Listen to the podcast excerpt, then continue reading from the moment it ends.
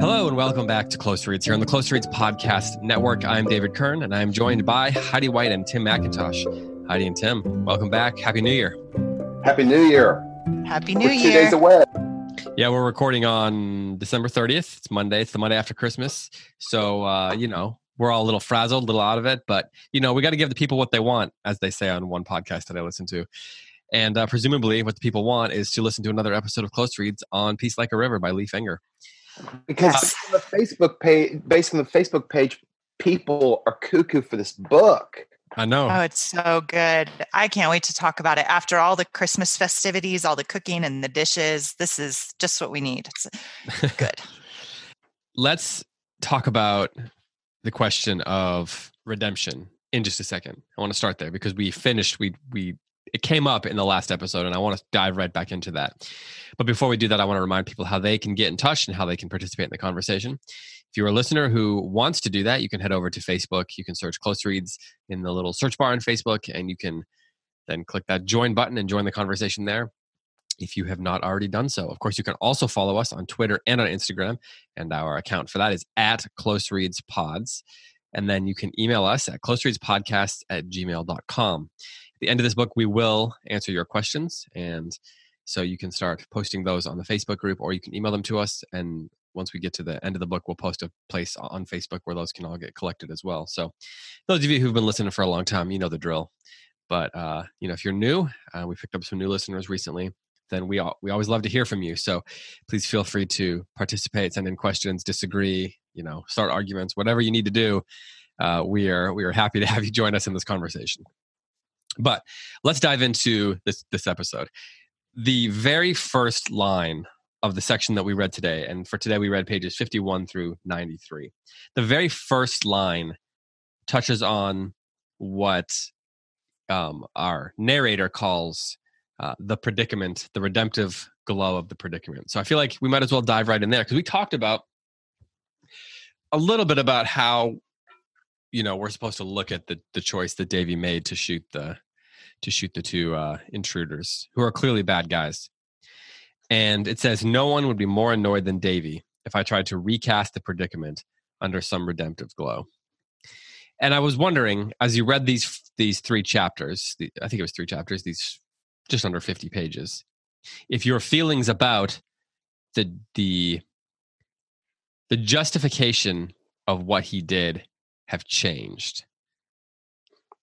Did, did has your thought process on whether he was just in shooting those two boys has it changed? Did it change during this reading? And then, well, I'll start there. So, Heidi, what do you think? I can see you uh, staring off at the ceiling. So, pre- presumably, a that means that a, uh, a thought, a g- piece of genius has entered your brain and is ready to come out. That's exactly what it is. Wait, it Um, was part of the smile, Heidi, that you were yeah. kind of recognizing that genius had Yeah, arrived. Were exactly. you kind of like staring off, being like, "Oh my gosh, it's happening again"? um, I- this is I'm so used to this sensation. So surprised I even showed it on my face. Yeah, she looked Um, straight at the yeah. light bulb, and, it's, and it was like a subconscious way of saying, "Oh, Wow, I really- I really want that what you guys are saying to be true, but I think I'm I'm afraid that in fact it is rather that I barely even thought about that question during the reading, but it's a super important question. I think that was the light bulb of oh, that's what I should be thinking about, but I'm not. As I'm as I've as I was reading this section, I I admit I was I was surprised at what came out during the trial. Um and I, I was very impressed with the writing, the craft of the writing, and that it unfolded so beautifully and seamlessly.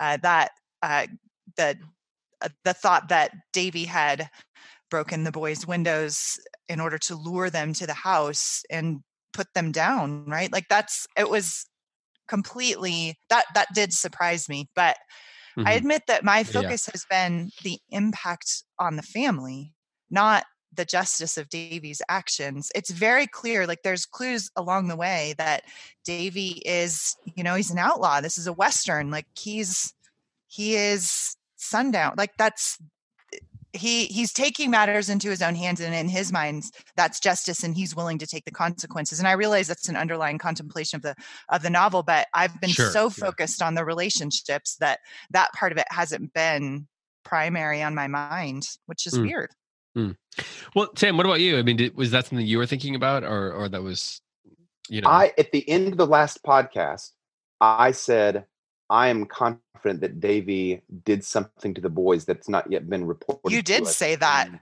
good book. job I felt confident about it because the boys acted twice. The kind of I can't remember the name of the boys right now, but the bad guys. Tommy um, and uh, uh, israel Israel? Yeah, yeah. Yeah, which is interesting I- I- yeah. I'm wondering why that is going to be. Why the name Israel? I have a small theory, but that's for another podcast. Um, they acted twice against the family with nothing in between having been reported to us, and I knew that Davy was waiting because he had kind of poked the bear. He had gone and done something to them as a setup so that he'd be prepared. So I I was not surprised. To TBH, to be honest. So, you did say that i forgot that you said that what is job. the point of saying TBH Thank you, Heidi. and just going to say what TBH stands for? so you To know that you know what the kids are saying Exactly to r- to appeal to a younger audience, David. Hmm. OMG. Your days on this show may be numbered.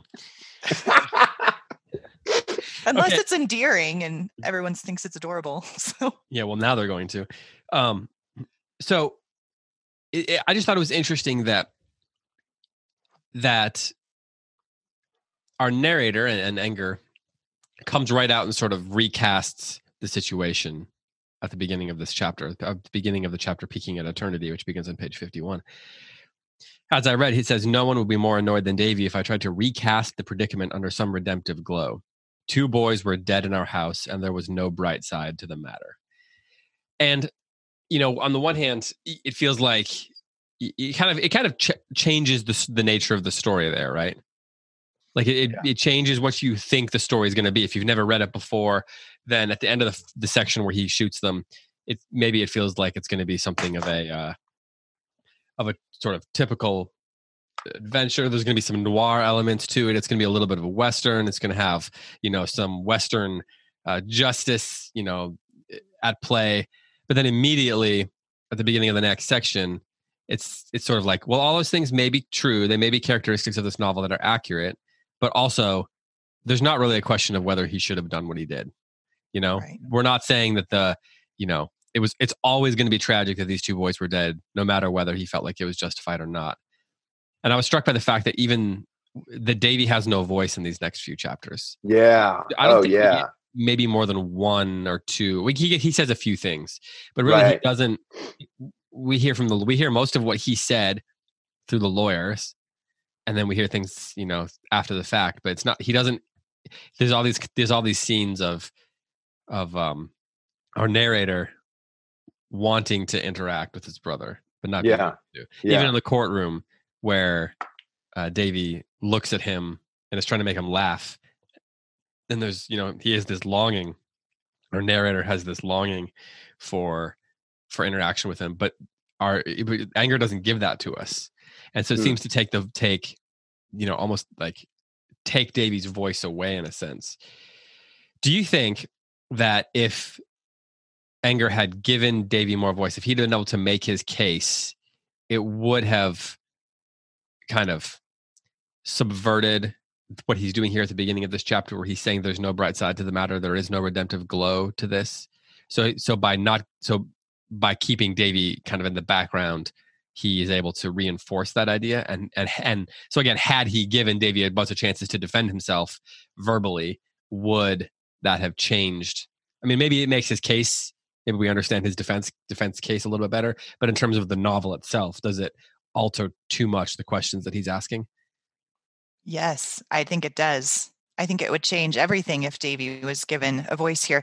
The almost the whole weight of these chapters rests on the fact that Davy is increasingly exposed for having um, you know the newspaper articles for example the newspaper articles start out by which is brilliant on Enger's part like they start out by defending davy and calling him a hero which is what we want to do in our minds. And then they take a turn and they start accusing him. And um, which is kind of what we want to do once the facts come out right? But it continually hmm. reminds us through Reuben's reaction to the newspaper articles that there's something going on here that's not as simple as that. Um, that that the question in in Davy's mind, it seems as though the reason he's not defending himself is because he already knows he's already decided to follow a different kind of justice than what's given by the law, and so uh, and he wants to define it himself, and he'll take the consequences for that. But will he? Because he runs away right? So there's again that constant point counterpoint question of what is justice and davy subverts all of it. And if he defends himself he's no longer subverting it right? He's his actions aren't speaking for themselves. Hmm. and throwing down a gauntlet for us as the readers and the characters in the story. Well for, for me heidi I, I think he's David's right. Um, we don't get anything from Davy. We hardly get anything from him in the first section that we read. Right. He's kind of he's in the corner, sort of. And in this section, as David said, everything's sort of reported to us by the lawyer. We get very few lines from Davy. But it seems like what Davy wants is um Davy doesn't want to fight this. He feel it seems like he feels justified. Mm-hmm. And I don't know that if we got more from David directly, Davy directly, that it would change our point of view. But and maybe this is like I've already kind of like shaped what I think this book is about, perhaps prematurely. But I think this book is about whether or not Davy can accept can basically give can say i will not pursue um i will not participate in this cycle of retribution that was started by these two boys. I'm going to willingly say no to that. Maybe you know like i'll defend myself but i'm not going to antagonize the point and I think that we so that's what I'm kind of thinking this book is that's the direction that we're going. And Davy is refusing to say no. He wants to escalate the violence and he's not willing, like someone like Martin Luther King Jr., to pay for his sort of like what he might consider um, his his attempt to kind of exact justice he won't say to the law i'm okay do with me what you will because i'm conscientiously breaking the law because i think the law is unjust. If he was doing that he would have stayed in jail. Okay but all this is kind of like a little bit aside from the question that david asked which is if we heard mm-hmm. more from davy would that change our opinions? I don't know. I kind of think no. I, I because for me, the point is that David Davy is not accepting, he's not turning away. And by the way, at some point in this podcast, I want to talk about the father's slap of the superintendent. It seems to me like the father is sort of the counterpoint to Davy. He's willing to suffer the injustice that these two boys are bringing, but also in a way he's not um, because he's the one who oh gosh i don't know. The the father is well let's, is yeah let's talk let's talk about yeah. this now. So there's the scene where there's there's two kind of uh, big aside scenes that we yeah. get in this section. So most of the sort of a plot so to speak is is the the trial right? Kind of building up to the trial and the lawyers coming over and um, all those things that go on there, the family life dealing with the aftermath. Then there's two asides. One is the story of Davy when Davy's a baby and the mother's still around and the tornado that somehow the father survives. And so there's that. We'll talk about that in a minute. And then there's the second aside is where the father Jeremiah he loses his job as the janitor um, to the uh, We'll call that the, the- scatological plot. the scatological plot. Nice. uh, yeah. So that so there's the and that, so that so what you're talking about there is where he loses his job. The the the superintendent or the principal or whatever the school uh, chooses him in front of Reuben. Chooses to uh, you know pick pick a fight with his father and make up a bunch of lies and then well actually they're probably not lies he just misinterpreted them because he says that he see that people have seen jeremiah down in the basement Right. stumbling around he says he fell over at church all these things and he takes it or he he allows that to mean that he was you know drinking or something like that. And so then he fires uh, Reuben's father in front of the whole school and then Reuben's father goes up to him and looks like he's going to punch him and instead just taps him on the cheek and then walks away. And so there's there's uh there's we can talk about what Reuben how Reuben interprets that. Um but let so let's dive into this question first of whether Davy and Jeremiah are counterpoints to one another. Can you let's let's get to the bottom of that assertion that you're making there can you lay out your your case there and we can see if we can either we either agree or disagree and then we'll go into the specific scene where he slaps him Yeah. Um. So his father's first action, which is in response to um, the two boys' attack on uh, um, Davy's girlfriend, that seems like a justified act of justice. He's not kind of escalating a wrong done to him. He's thwarting a wrong done to another after that happens, it kind of sets this um it, sets this I don't know what you would call it this this avalanche in motion in which the boys are are revenging upon their family. So when they exhibit A, when the father comes exhibit A that the father is not escalating, when he comes home and there's pitch all over the front door, what does the father do? He cleans the pitch off he doesn't go and get like a blunt cudgel by which he can, you know, like smash the boys' shins. No, he cleans up the mess that they made. And I think, if I recall correctly, that's kind of the end of it to him. When Swede is abducted briefly, um, what does he do? He doesn't go after the boys, but he talks to the sheriff. Now, Davy, on the other hand, is clearly plotting. We've seen not from his own mouth, but from other reports. Davy is plotting a revenge. He goes and he kind of pokes the boys and then waits back for them to enter the house. When they do, he shoots them. And when he shoots them, he doesn't just shoot in self defense, but kind of in a cold blooded act.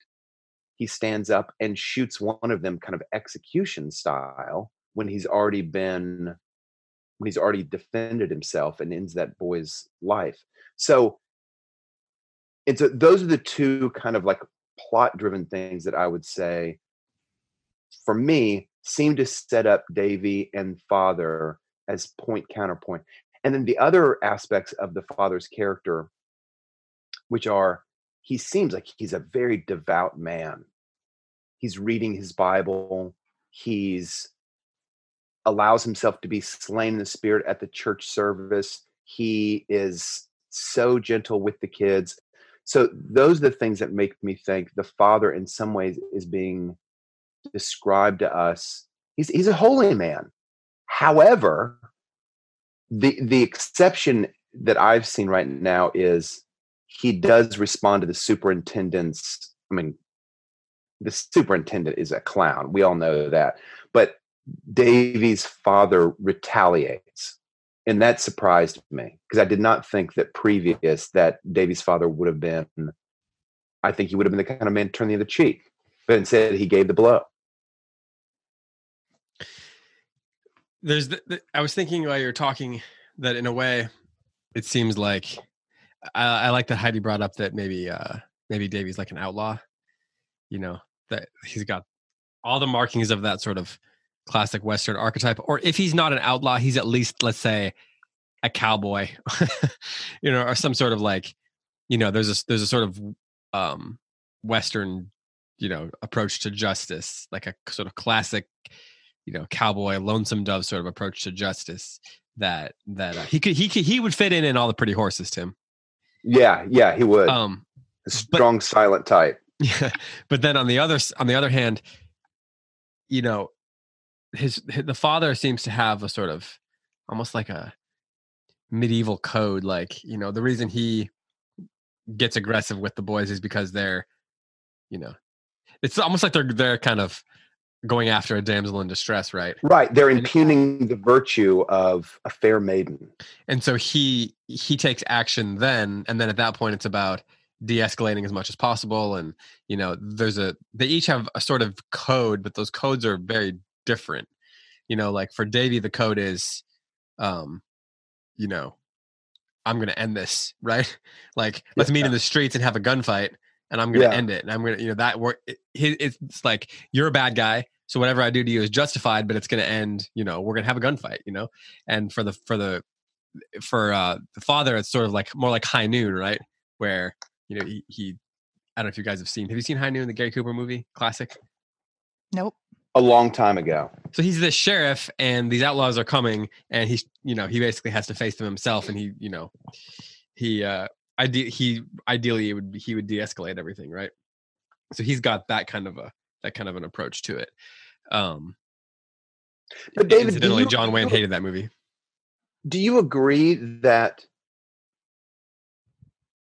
that Davy's father, by slapping the superintendent after Davy's father gets fired by him, Mhm. was did that feel like a break in character? I mean, a deliberate break in character from our author, no doubt. But did that feel like, oh, this is not the man that I thought he was? Or did that seem like, no, Davy's father would act this way? That's a good question. I personally, I, how, well, Heidi, what do you think about this? I, I, I was going to say I think it's surprising, but not a break in character. If that makes Okay. sense. Yeah. So maybe maybe there's a fine line in what what what, is, what I'm saying well, between what we're saying. What do you think, Heidi? Yeah. Well, I'm going to piggyback on a couple of things that you both said. I, at the beginning of the section, we get the story about the father uh, surviving the tornado and giving up his glowing new career as a doctor and then losing his wife because of it, becoming a janitor. So I, at last week, we talked about what we thought of the father's inaction so far. And I feel like this section has given me a frame specifically that story has given me a framework and i'm going to take a stand and say i don't think he's a man of inaction i think he's a saintly man so i when i read a novel for the first time a complicated novel i will typically suspend disbelief and believe everything the narrator's telling me and then go back and read it differently another time. So that's how i'm reading peace like a river. I believe everything he's saying about his father and the miracles within the world of the story. And um, so anyway that's the foundation of what i'm about to say that the father and that particular because of the tornado he made a radically countercultural choice um, uh, and uh, to be a merciful saintly man. And you you mentioned de-escalating david and living by a code. Uh, and so i think that the father's code is radical countercultural mercy right I think Davy is exactly like his father, exactly like his father. Just he orients that strength of character towards radical countercultural justice. And I think those two things are the point counterpoint of Davy and his father. is you Justice have and one mercy? code of mercy and one code of justice. So the that action of the healing of the man who's fired him, who has treated him with such contempt publicly and privately, Mhm. you know, the scatological plotline, that is a a radical act of mercy. And I'm going to make a prediction like like Tim did. He made that brilliant prediction that there's more to the story of the boys. I think there's more to the story of the father. I think I'm wondering Oh, if yeah. every every act of mercy that we're seeing is going to come back chiastically to produce salvation for this family something as simple as like feeding the man with I can't remember his name now, but the man who came to the house on Swede's birthday, and I was like mad at him for not setting the boundary and sending that guy away. And Yeah. um, Right. like yeah, his but daughter's act of mercy. birthday, like Yeah. three days after she's been molested, like give her a day. So Yeah, yeah, um, yeah. there's, but now I'm thinking, I wonder if somehow that's going to come back. I wonder if the action toward the superintendent, I wonder if these two counterpoints, radical mercy and radical justice, if these are kind of the poles of the story, and we're going to travel along and see how these things reap salvation for this family. So Heidi, if that's true, and I can totally imagine kind of like radical justice and radical mercy is kind of like the the two defining poles of the story, the rails that we're going to ride on, then I would I would think that you would find it confusing or really complicating that the father, when fired publicly by the superintendent, did not wrap his arms around the superintendent and say, you know, have mercy upon him. He knows not what he does, or something like that. I think that's but in- what he did. But by slapping him, But he heals him. It was a touch of healing. His boils go away and he's healed. So and and and I think as Christ does, even when Christ is healing, when when Christ is inviting the Pharisees, he does heap some shame upon them for their actions. He calls them out and publicly exposing their sin, but also inviting them to be saved. And I, I think um, I'm not trying to spiritualize it or say, you know say, but it's I am saying that I think that that's exactly what he does. Is he he there's some kind of shaming in that action, but a Yeah. true shame, a healthy shame, and then also a healing. So I I do think that's an act of radical mercy. The same way that I think it's an act of radical mercy to beat those boys up for attacking a young woman agreed, agreed. because that lets them know their their sin but also that actually is truly protecting the girl. It's mercy on her and on them an invitation to be bested by a better man. Hmm um so i i cast him in the role of like a western sheriff the same way i'd cast davy in one. That's why i say i think the two men are exactly the same.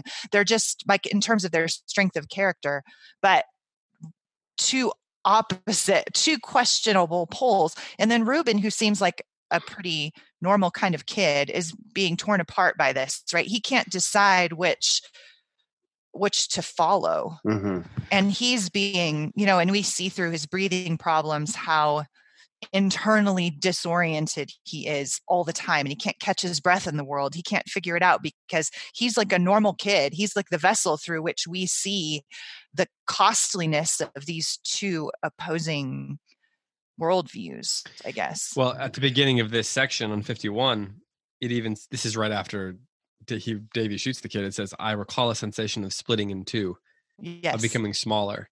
So, yeah, I I think he you know he literally feels that inside of him. He you know he describes it as feeling like he's being torn in two.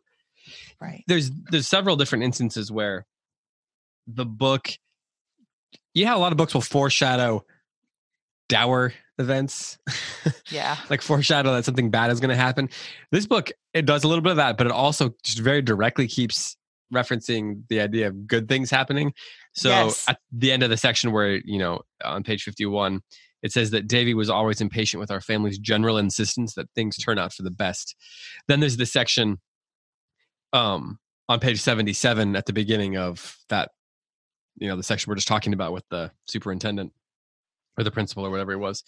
It says, I knew dad was the smartest, best hearted, most capable man in any room he occupied. Knew too he was that he was beloved by God, that whatever he touched was apt to prosper, sometimes in mighty and inexplicable style. So that is perhaps a bit of uh, foreshadowing for the whole book, but also two things come to mind. One, it foreshadows that in a couple pages he's literally going to touch the guy's face, huh um, and you know, so then the question of whether we does his face, you know, prosper, Right. uh, but then also huh one of the questions of the book, especially this far, it seems to me, is how much of this is true? Like how much of of this power that that Jeremiah Land seems to have is, or at least the perspective that Reuben has is is accurate. Because if you want to be skeptical about it, you can say, well, you know, this is the imagination of of a young boy who's been through Right. a lot, taking Right. stories and making them just a little bit tall, right? Yeah. Um, Reuben's adding- 11, going through a lot. Yeah, yeah, Yeah. yeah. He's he has already experienced a lot of trauma in his life. His mother left. He has this problem with his breathing. Um, you know, his sister's got all these imagining this big imagination, and so maybe this is his way of of the way he sees the world is just um you know he sees his father as maybe more of a hero than he is so if Yeah, you want to be skeptical you to can say that Yeah, Yes. right. He Yeah. needs him to Yeah. be. on the other hand, we can take it at face value and we can say Jeremiah Land is, you know, a sort of uh, A holy Uh, figure. a whole, yeah, a holy figure, almost like a sort of, you know, Saint Francis or something, where just things, yeah. weird things happen when he's around. Um, that he has this sort of, you know, God breathed power, so to speak. Um, do you have a sense at this point in the book which way we're supposed to lean on that? Maybe it's somewhere in the middle. Tim, what do you think about that? It's funny. I Heidi said earlier that she believes the narrative account, and I assume Heidi that you included kind of Reuben's direct reports to us. I, I, I want to say the narrator does seem to be kind of operating on on, in two different notes, both the boyish Reuben and there's kind of a more mature narrator the story is being told by in both keys if that makes Right. sense and so i'm asking you heidi i think you said earlier that you believe you kind of believe both of them is that true Yes. because I do, I do i'm just like i'm just accepting that jeremiah is like walking on air on occasions Me you know too. I, i'm i'm believing what reuben says and maybe i'll find out a little bit later yeah that that reuben was telling tall tales and i i don't think i'll feel betrayed because i think the author has set us up to be to hold with a little bit of skepticism these reports because we don't see them in everyday life. We don't experience these sorts of things. And so even reuben is like a he seems like he's willing to admit a little bit of skepticism that his father levitated but he believes it. And i'm kind of i i'm right there with him. I believe what reuben is reporting Yeah, so do I. I think they could all be explained. Like if you wanted to reduce those things, they could be explained by a traumatized boy's response to trauma needing a hero. Like this is meat and drink to a future psychologist. Like this so you could easily explain this by his own wishful thinking. I Mhm. don't believe it. Like within the world of the story, I I I think it's true. And knowing, of course, that there's so much pathos, there's there's mm-hmm. the element that it could be explained by just his own desire for something beyond this dysfunctional chaotic world to be true and of course he has to lean on his father because he's his only parent. So yeah you could explain it psychologically really easily and i'm sure someone i'm sure many many readers do. I don't. I'm choosing within the story to take it at face value and believe it. it's really Yeah. happening i think that's going to be important to the story actually i think you have to suspend some disbelief probably in the future of the story otherwise why right Yeah, yeah. Hey, I, I have a question, a speculative question for you both. You're Davy's mom. You're living in another city. You hear the news reports about, you know, Davy, this attack, these two boys were killed. But you, it sounds like you're the one who kind of left. How's she feeling? I don't know. She's so absent. And that story, I mean, I don't know. I haven't read the book, but that the story he tells about his mom leaving doesn't feel like a resolved story. It doesn't feel like there's going to Yeah. be a moment coming up in which she shows up and sees the light and no, it, Yeah. she's absent. She's absent. That is profoundly sad. It's interesting to me uh, in rereading that section. you kind of expect. I mean, it, it for most of the book, I think to this point, you think it's going to be something like a to kill, to kill a mockingbird situation, right? Where Atticus Finch is sort of this this widower who is still traumatized by his wife's death, and she's going to have been this great figure that everyone looks back to and sort of is constantly memorializing and remembering and thinks of in this really positive way. And it, it even feels like that in the story of the tornado, right? That she has this sort of strength of character and you know right. she she it, he gives this incredible story of her standing at the window right and sacrificing herself or being willing to sacrifice herself for baby davy right? And then at the end of it it says everything kind of flips. It's this big surprise that she she leaves because he doesn't he doesn't pursue his the the ambitions that he previously had and his ambitions become much more modest. Um and I find that fascinating because I'm trying to think of how to say this because I because the sort of archetypal figure that the mother is and then and then the shadow that she leaves in her absence has a lot to say about who our characters are and how they feel about the situation they're living in. Does that make sense? Yeah. I had to say that slowly because I had to figure out exactly how to say it.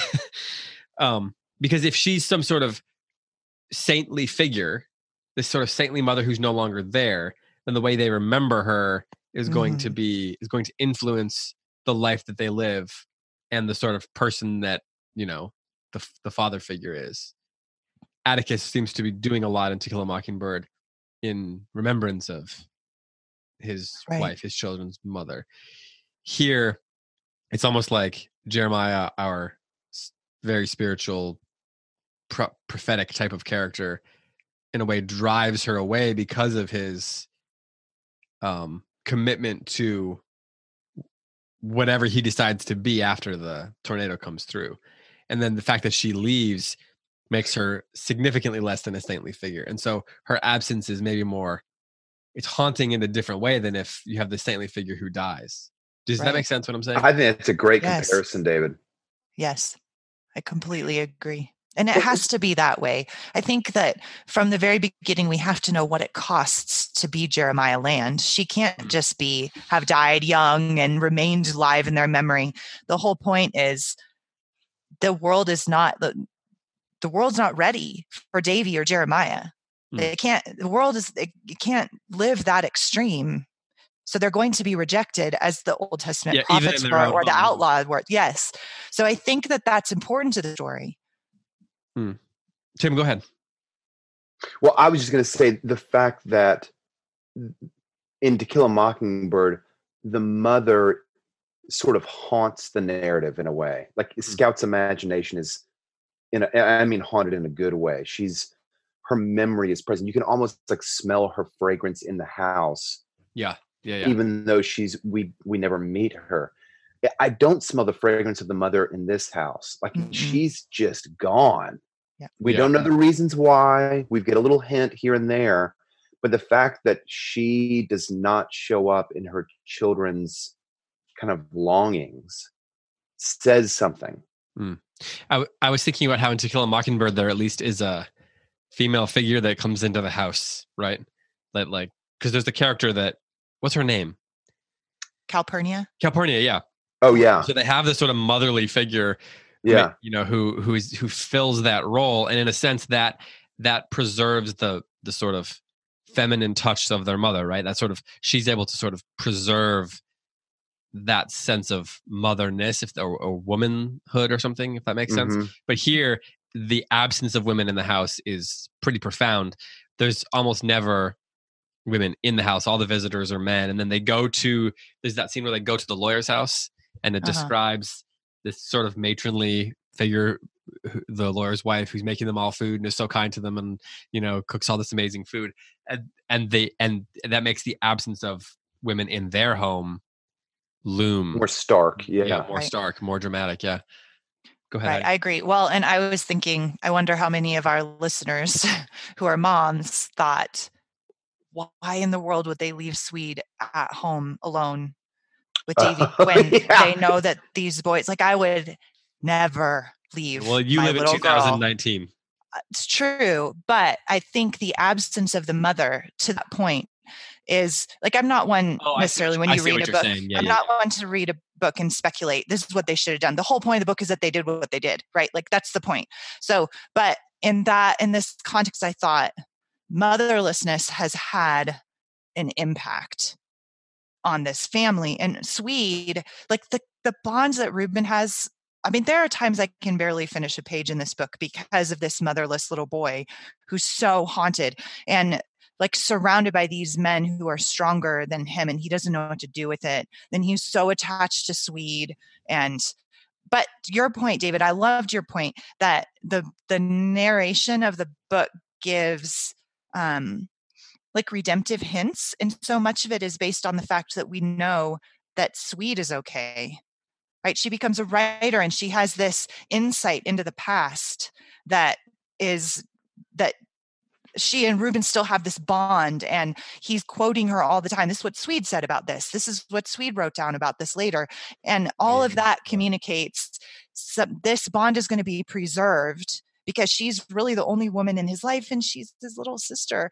And that sense of like the sheltering of a mother is a very profound protection and that is absent from these vulnerable small children Hey, let's talk about Swede because we only have so much time on this Mhm. podcast and there's a lot to cover. Heidi, I know you in particular want to talk about Swede's predicament, yeah her creative predicament. Side note, have either of you seen Little Women yet? not yet No. I'm making my daughter finish the book before i take her to see it so she's go. mad at me about that but i don't care guys, guys, there's going to be some listeners who are purists who are going to be mad at me about this. It is absolutely incredible. Is I've it heard really, that David? from everybody probably- everybody Really? yes I've seen about 75 movies that came out in 2019. It's my second favorite movie of the year. No way. I mean, Can I it- call you out on something though, David? Because you've not read Little Women, right? I know this because his silence is I know. telling. No, no, no, I know this. I, I had part, I've read part of it. okay, I- I so wanna here's why I'm about say this. I am going to call you out on this because we had a conversation as the Forma team in which I said I was like pre- presenting this recipe from Little Women and saying how great it was, and I said in the meeting, um. You guys have read it, right? And David, you said, No, I've not read that. I'm a guy. Well, just to be clear, I was joking. Just to be clear, you know that I don't actually. I know. I Um, know you were joking. Um, no. So one of the things that I love about, uh, no, I'm telling you though, you guys Uh-huh. have to see it, and we got to have an, we got to have, Okay. a, we got to add on to the You end do of a an Patreon episode. on it. Yeah, Okay. or, or just add a like 10 minute conversation on the end of an episode, Okay. whatever. I went to see it by myself, um, and I was the Oh, that makes no, up for the comment. I do this Yeah. all the time. I, I do it all the time. Um, so it doesn't really make up for the comment. I love going to see movies by myself. But I side note to a side note now. I walked into the theater and I looked around and I was like, huh, I'm the only guy here under the age of 60. and all the other all the other guys I thought you. I thought you were going to say, "I'm the only guy here." No Full well stop. I'm the only guy and all the other ones were there with like, you know, Their their, wives. their wives or granddaughters or something like that. right. um and and uh so i went i crept to the back of the theater and you know uh tried not to get anyone's way but um one of the things i love about this this this version of the movie is that it focuses a lot on the, the concept of creativity and uh, it was really interesting timing watching this movie at the same time as reading this book because that's runs throughout this book as well because Swede has this she keeps running into these creative dilemmas right? She's this young uh, I hesitate to use the phrase but she's got this sort of tomboyish you know vibe about her which isn't surprising given that she's there's no woman in her life. Um and she's much like Jo in the book. Now I know Jo has sisters but Jo's kind of considered like this sort of tomboy independent woman who's very creative and, and a writer right i'm oversimplifying i understand but um she the the book is a the, the version that they do in of little women that greta gerwig puts together is dealing with a lot of the questions of of creative dilemmas. Like how do you get through them? How do you um, pursue creativity in the midst of great trials? How do you pursue creativity? How do you do the creative work that you want to do when things are stacked against you? Economic things, you know, social expectations, all these sorts of things that you'd expect from an, a book that takes place in the late 1860s. But in the end, one of the things that I love, I won't, this isn't giving away too much, but I love that one of the solutions the movie offers is that your imagination is tied to your people. Mm-hmm. It, you know, she thinks for much of it that she has to leave, she has to escape the constraints of the world that she lives in. But then ultimately, what helps her pursue her creative endeavors is the fact that she that her imagination is rooted in her family. And the, the movie does this in really subtle ways throughout and then in really bold ways at the end. Like you'll it, the lines become much clearer at the end. And I, so I really want you guys to go see it so we can talk about this.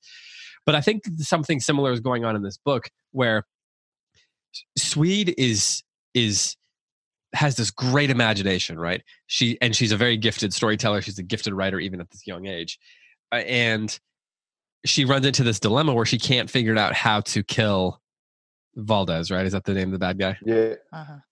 In her in her is poem, we remember yeah. that we remember who you're talking about, even if that's I'm not sure. It is Valdez. It is Valdez. It is Valdez. Okay. Mm-hmm.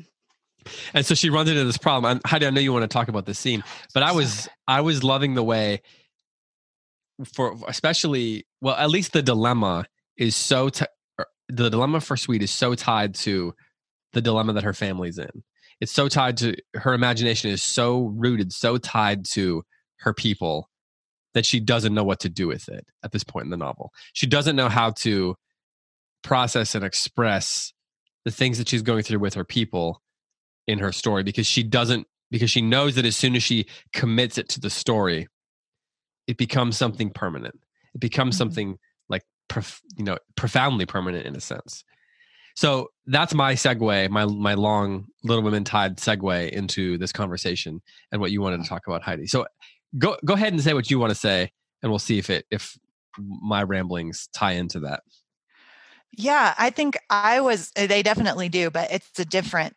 Um, it's like a, a, a different facet of the prism, if that makes sense. Because I really was looking at it as this insight into this child who's just experienced profound human evil for the first time, and now she can't kill off the bad guy in her story. That's yeah, so telling. Yeah. Like that's and and how badly badly Reuben wants her to, right? For her sake, and I think for his own, because he is, he's the witness. So his, he's constantly telling other people's stories. And in doing that, he reveals his own, but he, I don't even think he knows his own story. He's just experiencing the world through Swede and Davy and Jeremiah Land. And and so that is how he's formed he can't get a breath in the world right like he can't figure out how to breathe here and and and he is disoriented all the time so far and then swede seems to be his biggest lifeline because in many ways she's the most human out of anybody in his family and a woman or girl a little girl but still that femininity. But her the fact that she has such a vision of justice until evil happens to her and then she can't kill off the bad guy in her story that's such a brilliant objective correlative to what's happening in this family. Hmm. hey let's read the section if you're good with that. Tim are you good with that? You go ahead. Go ahead i am. No i'm good. I'm good. What what page start at page 66 let's read a couple pages here. Um there's the section swede meantime sat in her room. How, here, let's see. Um tim why don't you start and then how do you pick it up at the bottom of 67 like with what happened to swede. Okay swede meantime sat in her room whacking at the typewriter and occasionally banging her palm on the wall in frustration this went on for hours it was unnerving one afternoon i went out to shoot baskets at the wire hoop we had bolted to the garage and was startled to see dr animus noakes standing it's a great name standing mm-hmm. at attention outside of swede's bedroom window he was carrying a sack that I knew by now would be would contain a loaf of Mrs. Noakes' onion bread and, with luck, also a pie. Seeing me, He motioned for quiet, and I went and stood with him. Swede's window shade was pulled, and strange noises issued from behind it. Typewriter keys, yes, but also a sort of desperate chant. Swede's own voice rendered distant and tribal, searching for meter. Dr. Noakes looked at looked a question at me. Doggone poem has given her trouble, I said. I felt pretty resentful about it. We weren't at school after all. A lot of good free time was going down the drain. Ah, said Dr. Noakes, as if some great mist had parted. Then, Reuben, you look like a boy who understands how to treat a pecan pie. That same night, I remembered, because the pie was still very much with me, Swede showing up in my room, dragging her sleeping bag. It was one of those cheapies with vinyl shell, and I heard it crinkling all the way from the hall closet. She opened the door and pulled it in after her, vinyl and mold smelling entering too. And she spread it on Davy's bed and snaked down into it and thumped Davy's pillow until it was comfortable and she was sure I was awake. I whispered, Hi, Swede, not caring a bit that I sounded overjoyed to see her. I was overjoyed. She'd been grousing in her room for days, and I'd started to wonder if I, had I made some grave mistake. Spoken like every person who's been married to a writer, right? that's funny.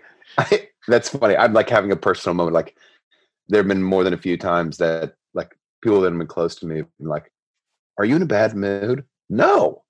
Okay. Why? I just yeah, and you're like, you just in your head. You're just in your head. You're with the characters that you're writing. Yeah, you're like, yeah. oh, are there humans here? Yeah, right, right, interact right, with? right. Like real ones, not the ones that are in my head. Right. Yeah. Reuben, can I sleep in here? Sure. There wasn't much room. All I could see of her looked like a white kitten crouched on the pillow.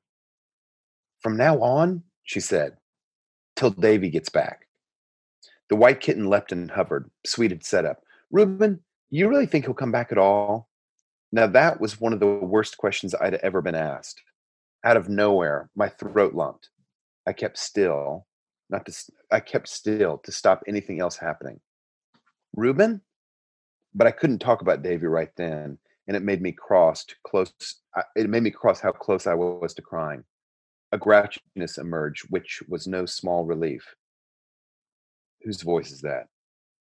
Ah, how come you've been in how come you've been in your room so much anyhow don't you know others of us live here she was quiet a moment during which i regretted being harsh then she said well i'll tell you about it if you want you grump i sure had missed my sister How do you want to go from there heidi yeah, sure yeah.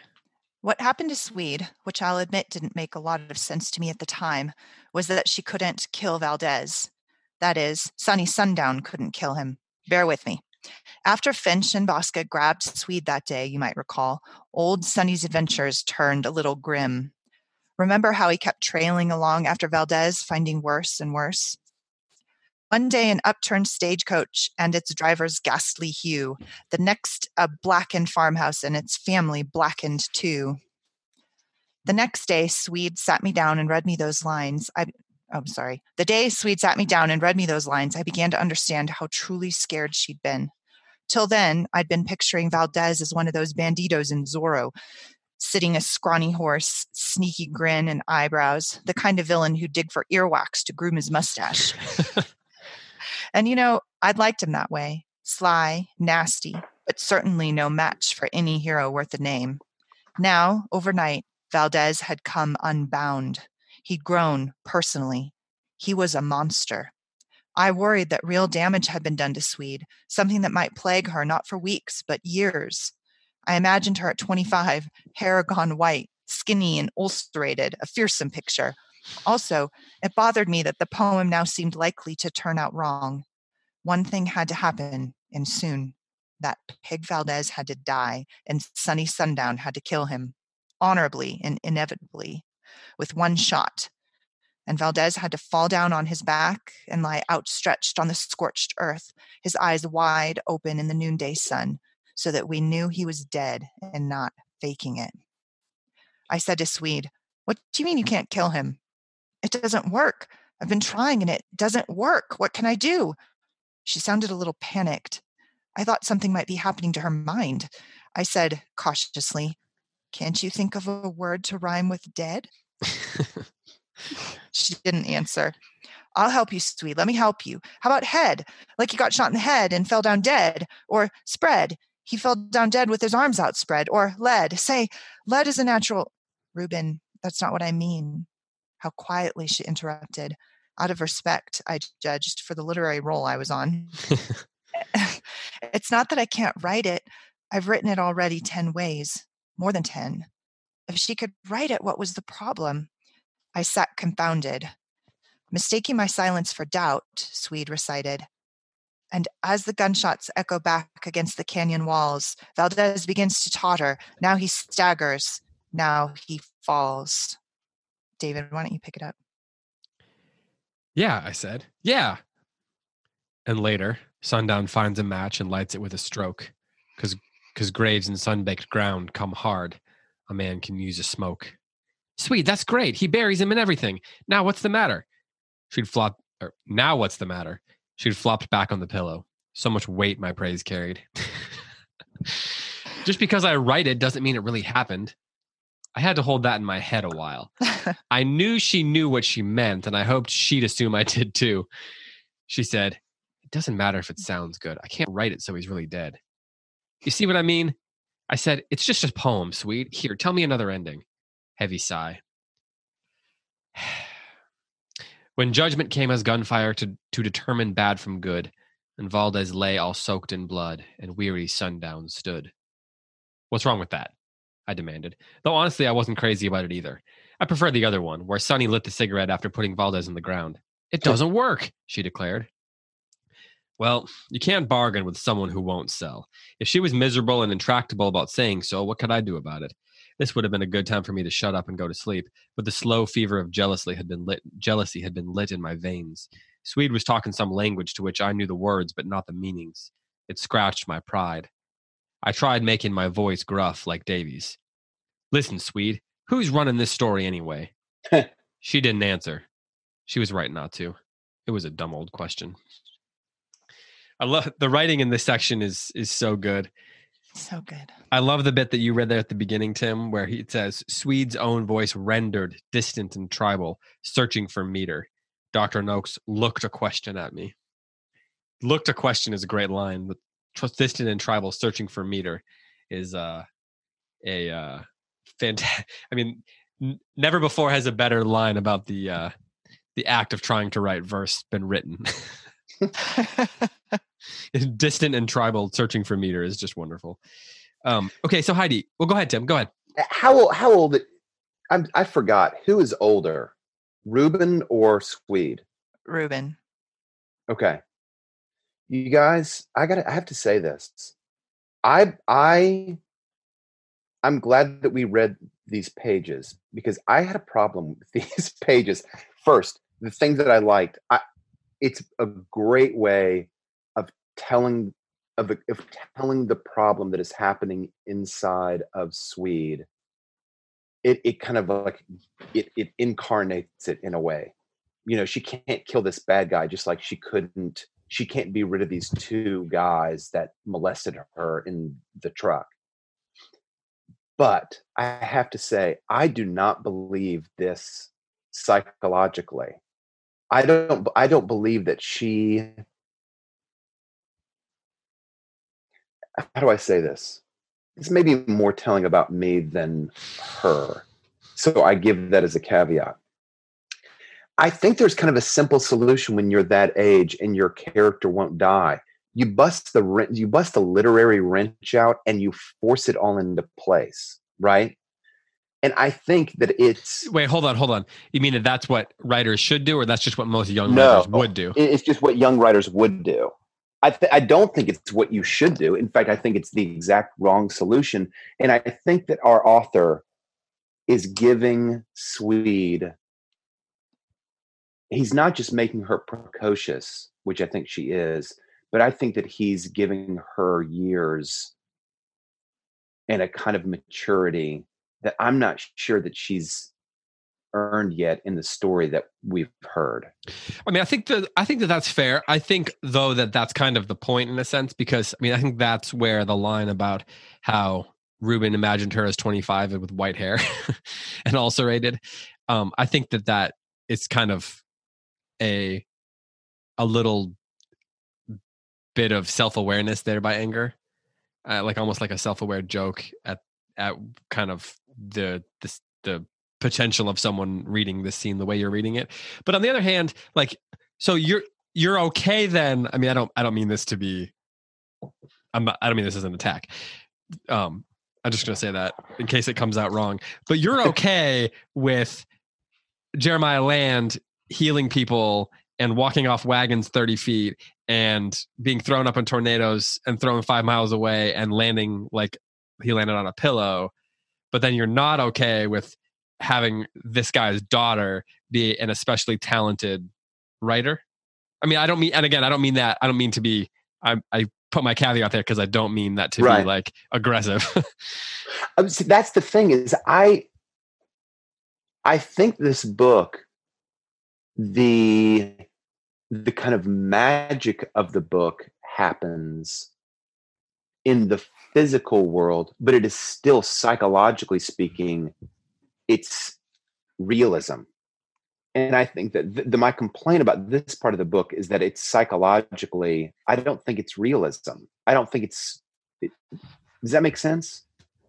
Mhm. um yeah no no that, that's a fair that's i mean that's Yeah. that you answered my question. Okay heidi do you want to take issue with what he's saying I no, because I think that the complexity and the nuance of this book lends itself to multiple perspectives. I think this is brilliant. I think this is one of the like greatest moments in a novel that I've read in a long time. So I loved it. I loved that. I think it's very childlike, actually, that and very childlike that this imaginative world that this young girl has built is the place where evil lurks and she can't rid herself of it. That now Valdez is no longer a comic villain who represents uh, some kind of innocent part of the imagination that's reserved for uh, what a child might define as evil, Hmm. who hasn't yet experienced it. But now she's experienced it profoundly and it has mm. changed her and it has not only changed her internal world but her creative world to your point that you made before david and that now valdez represents everything that these boys have done to their family and i think it's very telling that davy's act of radical justice or vengeance however we we interpret that doesn't rid her internal world of Valdez. That's super important, I think. yeah Heidi, from- I I agree with you. I agree with you that like uh, the part that I find true and really powerful is that she can't get rid of Valdez. My complaint is that as whatever she is, a nine or ten year old, she is psychologically mature enough to be able to recognize it. In other words, um, how would I say this? It makes complete sense that she would be internally troubled by her inability to do away with evil in the world. But I don't, what I have a hard time buying is that she is kind of like phys- philosophically aware enough to kind of step above herself and to look down at the story that she's writing and say, I can't do it. For me, it would be more realistic to say, to not have her know why she can't kill the character. Does she say that she knows though? Because that that is my understanding of the scene. Is that She- she's like, I can't kill him, I can't kill him, and that Reuben, she neither she nor Reuben really knows yeah, why. her, her answer is it doesn't work Your point, though, Tim, I think is valid. That she is mature beyond what a nine or ten year old would Right. be, like in Right. in the real world. So I think that that's true. I think you're bringing up a really important point. I think Scout was too in To Kill a Mockingbird. Like there's, but that the wise child archetype is as enduring in literature. We see it in Charles Wallace and you know, and even you know, in Baby Yoda. Like that's like the, the idea of this Yeah, wise child, baby little, though yeah, the little child will lead them is an enduring archetype in literature, and kind of it feels like he's throwing all of them into peace like a river, and it's working, and it doesn't seem jumbled. But So- this one to you fell flat. You're saying, yeah like, it, and it's not it, it's hard to explain it's So well, hold on. You said I said Yeah. I said her answer was it doesn't work because Heidi was saying, well, it's, she doesn't seem to be able to explain it, and you said the fact that she says it doesn't work doesn't work for you. That's right. That- that's exactly right. It's almost like if you could eliminate that line and just show the sort of um the artistic undulations of not being able to kill the character, I think I would have bought it. It's the fact that she is aware of the fact that it's not working. You know what I mean? Okay, it's it's hard to explain. Like as a young when I was a young person, I would be troubled by a thing and I couldn't I would be troubled by a thing and I would be acting upon the thing that troubled me. Let's say that I was afraid of the neighbor. But acting upon a fear is different than being able to articulate and name your fear. Like I think there's there's a reason why child psychologists often will use like sandbox therapy to help children give voice to what they're experiencing because it is so extremely difficult at that age to articulate in kind of like rational language for other human beings what those fears and worries are. Thus, something like sandbox therapy. You kind of like allow the child to play and through that play and figuring in sand and you know you can kind of the child can sort of articulate what is troubling them. And i feel like she swede the sandbox therapy is her inability to kill this bad guy right? But the thing that i have a hard time with is her then like being able to sort of like back out of that and sort of adopt a sort of um an elevated perspective that can put words on it like the like a sort of ability to analyze the the meta aspect. yes exactly right like it's just not working it's it's exactly right so what's just not working for me Yeah. Okay, I gotta think It's about a that. it's- I don't know that it's a small. I mean, it's like it's not a huge complaint because I do think that the scene. I'm with you, Heidi. I think the scene is like it's really good. It's Yeah, really yeah. good, and it really portrays what's going on internally for Swede. Yeah, and I think that uh, you know, speaking of meta from a from a sort of meta perspective, from like a bird's eye view, it's allowing the novel to to deepen its its contemplation, uh, to ask more questions about about what Davy did. You know, it's a, it's another way of not Right. just helping us to understand t- Reuben and to understand Swede, but it's also allowing the novel to ask questions and contemplate justice and and think about notions of evil and bad guys and good guys and you know what does it mean to be a good guy what does it mean to be a bad guy? And you know I, I find it interesting that it was placed at this point in the book because it could have been placed you know later in the book or earlier in the book or something like that. But it's placed at just the right time to to center those contemplations and center those questions before davy escapes you know? Um Yeah, this whole section here is is asking us to ask well maybe he deserves to be locked up you know? Yeah, uh, maybe that's maybe he deserves so then when he does escape at the end of at the end of the section that we read for today when he does escape Yes. it's we don't feel like he is justified in escaping right?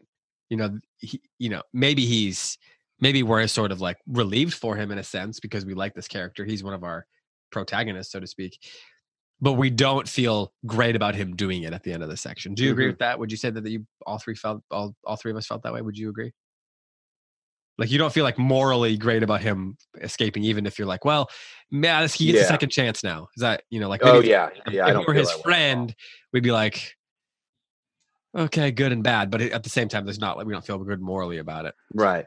Not I think the thing that it kept enforcing upon me was What's it? Can How- you? The His- the, the feeling about his escape. Yeah, yeah, okay. that and and the the knowledge that we now have about about Davy's um, full involvement in this crime, it it wasn't just protecting his family, which in some ways would have been the easy way out. Like I, I think Leif Enger just keeps.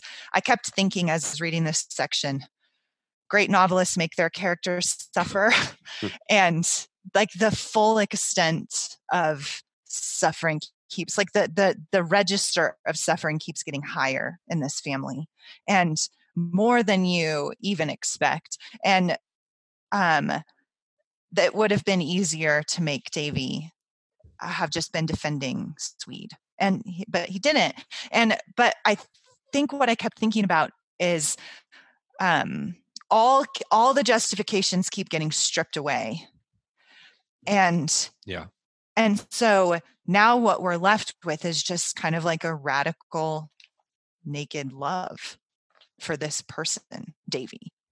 Hmm. Like it isn't that in whatever happens next, it isn't going to be because they're defending justice. It's going to be because they love him. Hmm. Hmm. well, I guess that gives us that's a it's a good place to sort of start wrapping things up because it takes us to the end of the section. Tim, did you want to say something there? No, no, no, no. I, I mean, I agree. I agree with Heidi that I don't anticipate in this book that we're going to have Reuben or Swede say, "Gosh, you know what? Davy was right this whole time. He did that." You know, no. Yeah, yeah. There's too many questions of of doubt already in all of their heads, and I think that the using of of Reuben as the the character who reveals the questions of doubt uh, you know, in the trial where he he says things that he wishes he hadn't said, and the and the other lawyer kind of draws it out of him, draws these sort of things that are harmful to Davy's case out of him. Using Reuben in that way adds to the pathos of the story because mm. because it you know Reuben feels um like it's his fault, right? Um it and it, and also at the same time he realizes that he's saying the truth you know, he says a lot right. there that he has to tell the truth. He's under oath. Um, he wishes he'd said it a little bit differently, but he realizes what he said was the truth. And so the fact that it doesn't, the fact, it, the fact that it, um, Reuben says it in the way that he did, and he makes, you know, he says he got a little bit too big for his britches, so to speak, in that scene where he, everyone was looking at him. And so it caused him to say it in the wrong way. That fact, while it bothers him, doesn't excuse or doesn't diminish the the truth of the things that he said and the way that they change the way he thinks about his brother. And so on the one hand, he's at fault, but on the other hand, it causes him to see his brother in a different way. And that right. adds to the pathos of it. It being Reuben who reveals the facts of the the case is uh you know, it sets up the I you know, I kind of view this as like the end of act 1 in a way when he Davy escapes yes. and it sets up the next act to be the sort of falling out of well not falling out in the terms of people falling out but the the sort of fall the sort of fallout of the nuclear of, fallout yeah of exactly of um Reuben realizing the truth of the fact of the of the matter mm-hmm. because he is sort of engaged he's sort of been able to remain innocent you know he and Swede have been able to remain innocent and tell their stories and talk about things and come up with escape plans and get the get the knives and sleep out on the porch and all that kind of stuff. But all that sort of Tom Sawyer like innocence, that's gone now. You know, his brother has right. escaped and he's realized the truth of the facts. And he never can think about his brother in the same way anymore. His brother can never just be the kid who's sitting in the courtroom making faces at him to loosen him up.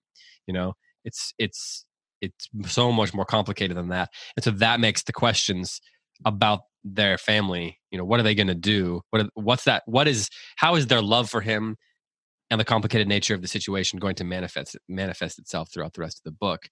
So you know i i think that it's just a really well crafted really well crafted book. Hey at the end of the last episode i asked you if you each had a section eh, or the passage a couple lines or something that you really liked. We don't need to go too deep into them but i'd love to hear you know what's a bit of writing in this section that you particularly were fond of. Heidi do you have one? Well we read it already um, with the valdez storyline. I have to i do want to point out a couple things about that though. One of the things that i loved you i think it was you that mentioned last week david how playful and funny the writing still is and tim you've commented on that too. Um, the thing one one of the layers of that little bit of writing that we already read out aloud is the poetry that Leif Enger writes in in Swede's voice is just perfect, yeah. and it's hysterical. Like it's really funny and um and it's almost then, good. Yes, it's like you know, like when Shakespeare writes bad poetry, and I'm not saying Leif Enger is Shakespeare, although he's a very skilled, wonderful writer. But Shakespeare, one of the one of the um, aspects of Shakespeare's genius is that he could write bad poetry, um, and and that is true with with Leif Enger too. Like he writes some very childlike and childish poetry. Um, yeah, it's like a talented voice. It's like a talented child writing, copying. It's special. I, I loved it, and but there's also this undercurrent, as you said, of pathos to it, in which it is an objective correlative to Swede's internal world and to the actual form of this writing, which is written kind of like a western. So I just think it's brilliant. Everything about it. It's just, again, it's one of those like the skill of it just like washes over me hmm. as I'm reading it. Well, that counts as t- Heidi's passage then. So, Tim. yeah. Um, I've got a, something on page 55. I'm just going to start reading. I'm not going to do any context. I think people will figure it out. This is great. This is the anticlimactic denouement to his whispered tornado story. Having been whisked through four miles of debris cluttered sky, having been swallowed by the wrath of God and been kept not just safe, but unbruised inside it, having been awakened mid morning in fallow field by a face licking retriever, Dad's response was to leave his prosperous track and to plunge his hands joyfully into the sewer. An explanation is beyond me, other than to repeat what he would often say. The story ended, his hands tucking up the blankets, it was I was treated so gently up there, kids. That was a, that was a lovely good. bit. The anticlimactic denouement to his whispered tornado story. Yeah, yeah, that's great. And the um, what was the other part that I liked so much? I loved the kind of like repeated clause. I'm just going to read the next sentence. Having been whisked through four miles of debris cluttered sky, having been swallowed by the wrath of God and been kept not just safe but unbruised inside it, having been awakened mid morning in fallow field by a face licking retriever. it, it, I just love that repeating clauses. Been, yeah, yeah, yeah, yeah, yeah. The the tornado thing is interesting because in the section where he slaps the guy, it actually says the way it's phrased is, I I hadn't in mind to say anything, and indeed I didn't. For as I approached, Dad lifted his hand, sudden as a wind shift, touched Holgren's face and pulled away.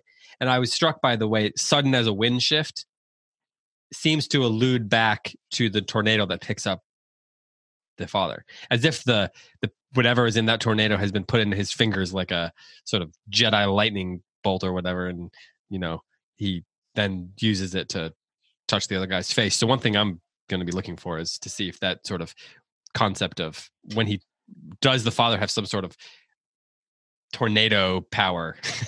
I mean right. i'm putting that in a very overly simplistic way but right. Uh, one, do you have one david? Yeah the very last um yeah okay the last two paragraphs. So he there he fell asleep on the porch thinking he and swede were gonna try to break davy out. Next thing i recall is dad kneeling between my bag and swede's waking us up waking us before sunup strangely I remember Mrs. DeCuller, uh, that's how I'm going to say it, singing in her kitchen and the excited music of pans and perking coffee. And there was an agitation in Dad's voice that made me think just for a moment that we were on our way west, the car packed and pointed toward the faint cries of geese, the thrill of the cold. Then I heard Dad say, his voice part of sleep, his voice coming off balance into my sleep like a man feeling in a dark room. The sheriff was here an hour ago. Wake, wake up, kids. The sheriff has been here. Kids, are you listening? Davy's broke out. Hmm. Um, and the one thing that I really like about this is the reference to the geese, because the whole first yeah. section of the book is in the geese, and the, the there's you know they're trying to shoot at the geese, and then there's a lot of talk about the geese moving, you know, from one place to another and migrating, and there's a sort of the freedom of wild geese is a fascinating metaphor to use here uh, in the moment when Davy escapes, because we know how much he loves geese hunting. But then he he just drops that in here, and he has this ability um, in the paragraph that Tim read. It references Homer. Um, and he has there's a number of times when he drops these similes in that almost come across like Homeric similes, um, where they're not just you know they're they're they're referencing the you know they're basically exploring the theme in a one line comparison in what's happening and uh I, that's what I think that's something that Enger is really good at and that he does really well here. And I and then you know at the end of the act it just ties us back to the beginning of the book you know? I if this is the end of act 1 like is my theory then the wild geese gets brought back here in a callback to the very first chapter of the book in a in a way that's really uh really nicely done. It's just and it's very um uh what's the word? It's very um not comforting but what's the word when it like it feels right you know as a reader? Like satisfying? Yeah that's the word. That's the very normal everyday word that people use that my brain couldn't come up with in the moment. Yeah it's very satisfying as a reader the way it just kind of comes together there. So that's my Mhm. that's that's something that i was thinking about. That's good. all right guys. Well next week we will discuss pages 94 through 148 so a little bit more than last time. Um, 94 through 148 and uh, don't forget that if you want to participate you can follow us on instagram on twitter at close reads pods. Follow us uh, join the conversation in the facebook group on well facebook. And then also you can email us at close reads podcast at gmail.com anything either of you want to add? I got nothing else. you're empty? I'm empty. I really briefly was so moved by uh, Reuben on the witness stand because he identifies himself as a witness Mm. and he feels. I, I just keep thinking that's got to be such a defining moment that he witnessed against his brother and he judges himself so harshly for it although i see him as being just used by a skillful prosecutor yeah but- yeah he does not that is not how he judges himself um i was very moved by that scene i i kind of skipped over it and had to go like steel myself to go back and read it you know because it's just moving and um so anyway the witness thing was felt important to me That's uh, I, it might come back up again. perhaps all right, Tim. All right, Heidi. Uh, this is the last episode of 2019. Can you believe that? Oh wow. So when we do record next Yeah, time, it will be that very year futuristic year of 2020. next decade Yeah, we were gonna we're gonna enter a new decade. So the next time we were you get a new episode of Close Reads, we'll be kicking off a new decade of reading. that's amazing So to everyone who's been listening for the last, Wow. you know, four and a half years or whatever, thanks so much. If you're new, thanks so much. Um, if you want to um, support the show, you can go to patreon.com slash close reads. You can um, a couple different tiers where you can support the show financially. We've got some some show swag uh, that we can send you bookmarks and t-shirts and mugs and posters and all that. Uh, but also those of you who don't know, at the end of January, we will be kicking off a new bi-weekly um, episode for our Patreon supporters where we're going to be going through crime and punishment. So every two weeks we'll record on crime and punishment. We're going to do that into the summer, and then after that we're going to do Dickens' Hard Time for the sec- Hard Times for the second half of the year. So in addition to all the regular shows, in addition to the plays the thing and the daily poem, and then the show you just listened to, there's also going to be the bonus the bonus stuff on crime and punishment this this winter and spring. So again, if you want to get access to that, or you just want to support the show, you can go to patreon.com slash close reads to do that and uh, you know acquire some sweet show swag which uh, i Well challenge done. everybody to go online that. say that fast three times take a video of yourself and post it on the facebook page. Um, so so yeah and we're going to get a schedule out on that um, on the on the um, crime and punishment stuff for the for the bonus episodes uh, here soon so. All right well with that for heidi white for tim mcintosh for all of us here at the network i'm david kern. Thanks so much for reading. Happy new year and until next time happy reading. What did i say there? Did i say thanks for listening You said some. Yes, I'm sure you did. should i do that I again don't remember. No, you did great. You did say happy reading twice, Yeah. but you know what? Sometimes a very skillful orator repeats himself. yeah that no that was a mistake let me just let me just do that again for logan just put I this kind of like it. Leave it, David. I think you should leave it and this stuff that we're recording at the very end. All right, you know what? Logan, leave it all in. We're gone now, and I'm hitting the stop button. Farewell.